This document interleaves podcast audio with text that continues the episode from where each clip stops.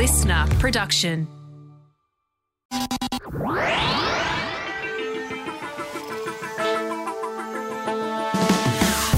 Hello, and you are very welcome to another episode of Ha Science Explained with me, Evrim Yazgin, a science journalist with Cosmos Magazine. Each week, twice a week, we answer life's questions, big or small. Today, I'm going to be talking about how we define a planet and why or why not Pluto makes the cut.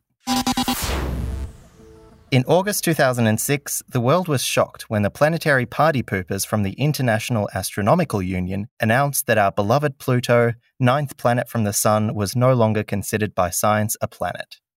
The big reveal was followed by anger from those, including 11 year old me, whose life had as one of its base facts that the solar system's baby was our distant planetary equal.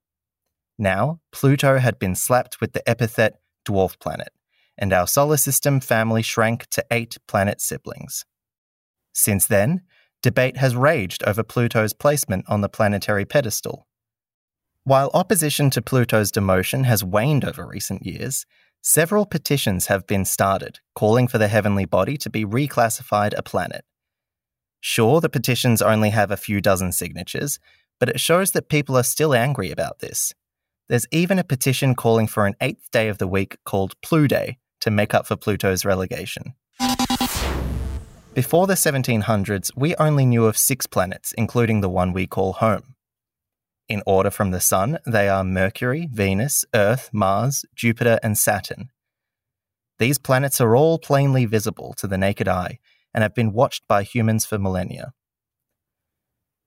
The word planet comes from the ancient Greek planan or planetes, meaning wanderer, because of the way the planets were visibly more mobile in the night sky than the fixed stars. Pluto was discovered after the seventh and eighth planets, Uranus and Neptune respectively, in 1930. For 76 years, Pluto was one of us. No longer.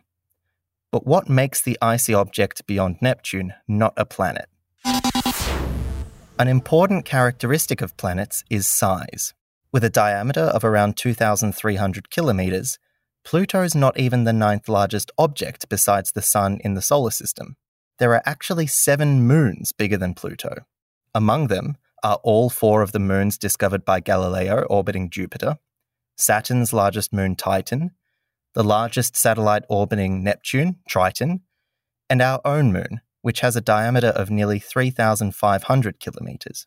In fact, Ganymede, Jupiter's largest moon, and Titan are both bigger than Mercury as well. But of course, says Pluto's Platonic pal, Pluto is completely different to those other objects because it has a regular orbit around the Sun, not around some other planet. Well, yes and no. See, Pluto isn't alone. It has a friend named Charon. Charon isn't that much smaller than Pluto, at 1,200 kilometers across. Fun fact Charon has a red hat, but astronomers aren't quite sure why its northern pole has this crimson hue. Because their size is comparable, Charon doesn't orbit Pluto, but they both orbit around a point in space somewhere between the two objects. Pluto's greater mass means gravity makes this point closer to Pluto, but it's still not the same as the other planets and their relationship with their own moons. Another fun fact orbiting around Charon and Pluto are four more moons of Pluto. Their names follow in the Roman mythology that saw Pluto named after the Roman god of death and Charon, his ferryman. Styx is the river of the dead that Pluto and Charon cross. Nyx is the mother of Charon and the Roman goddess of darkness. Kerberos is the many headed dog guarding the underworld of Greek mythology. And Hydra is the nine headed serpent which battled Hercules. So let's go back to 2006. What were the criteria for removing Pluto's planetary graduation certificate? Well, the body that cares about these things is called the International Astronomical Union. The IAU came up with three criteria for full sized planethood in our solar system. 1. It is in orbit around the Sun. Check. 2. It has sufficient mass to assume hydrostatic equilibrium, a fancy way of saying it's nearly round. Check. And 3. It has cleared the neighborhood around its orbit. Pluto aces the first two questions, but collapses at the third. Beyond Neptune's orbit is a donut shaped belt of objects called the Kuiper Belt. The Kuiper Belt is a region of leftovers from the solar system's early history. We're still just beginning to understand this region of the solar system. It extends from approximately 30 times the distance from the Sun to Earth to about 60 times this distance. The strange orbits of many of the objects in the Kuiper Belt have led astronomers to believe there could be a hypothetical Planet X waiting to be discovered at the edge of the solar system. Pluto is a Kuiper Belt object, and there are a number of small icy objects that share a similar orbit to Pluto. Hence, Pluto has failed to use its gravitational gravy to muster a road clearing in its region of the Kuiper Belt to satisfy the IAU. Pluto isn't even the largest object in the Kuiper Belt, Another dwarf planet, Eris, sits nearly twice as far from the Sun, but just edges Pluto out in diameter. Like Pluto, it passes two, but not the third test of planethood. Now, this may all seem like an exercise in semantics. Indeed, as Shakespeare once wrote, what's in a name?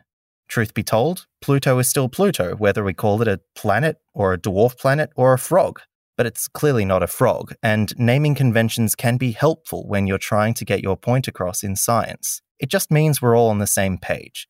And sometimes those pages need to be rewritten.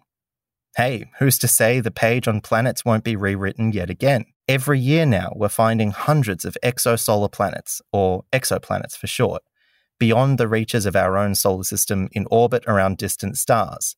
Perhaps our definition will change again, what is one to make of the gas giants wandering through the galaxy seemingly unattached to a central star, for example? There may even be intelligent aliens on one of those planets with a completely different categorization for the heavenly bodies they see through their own telescopes.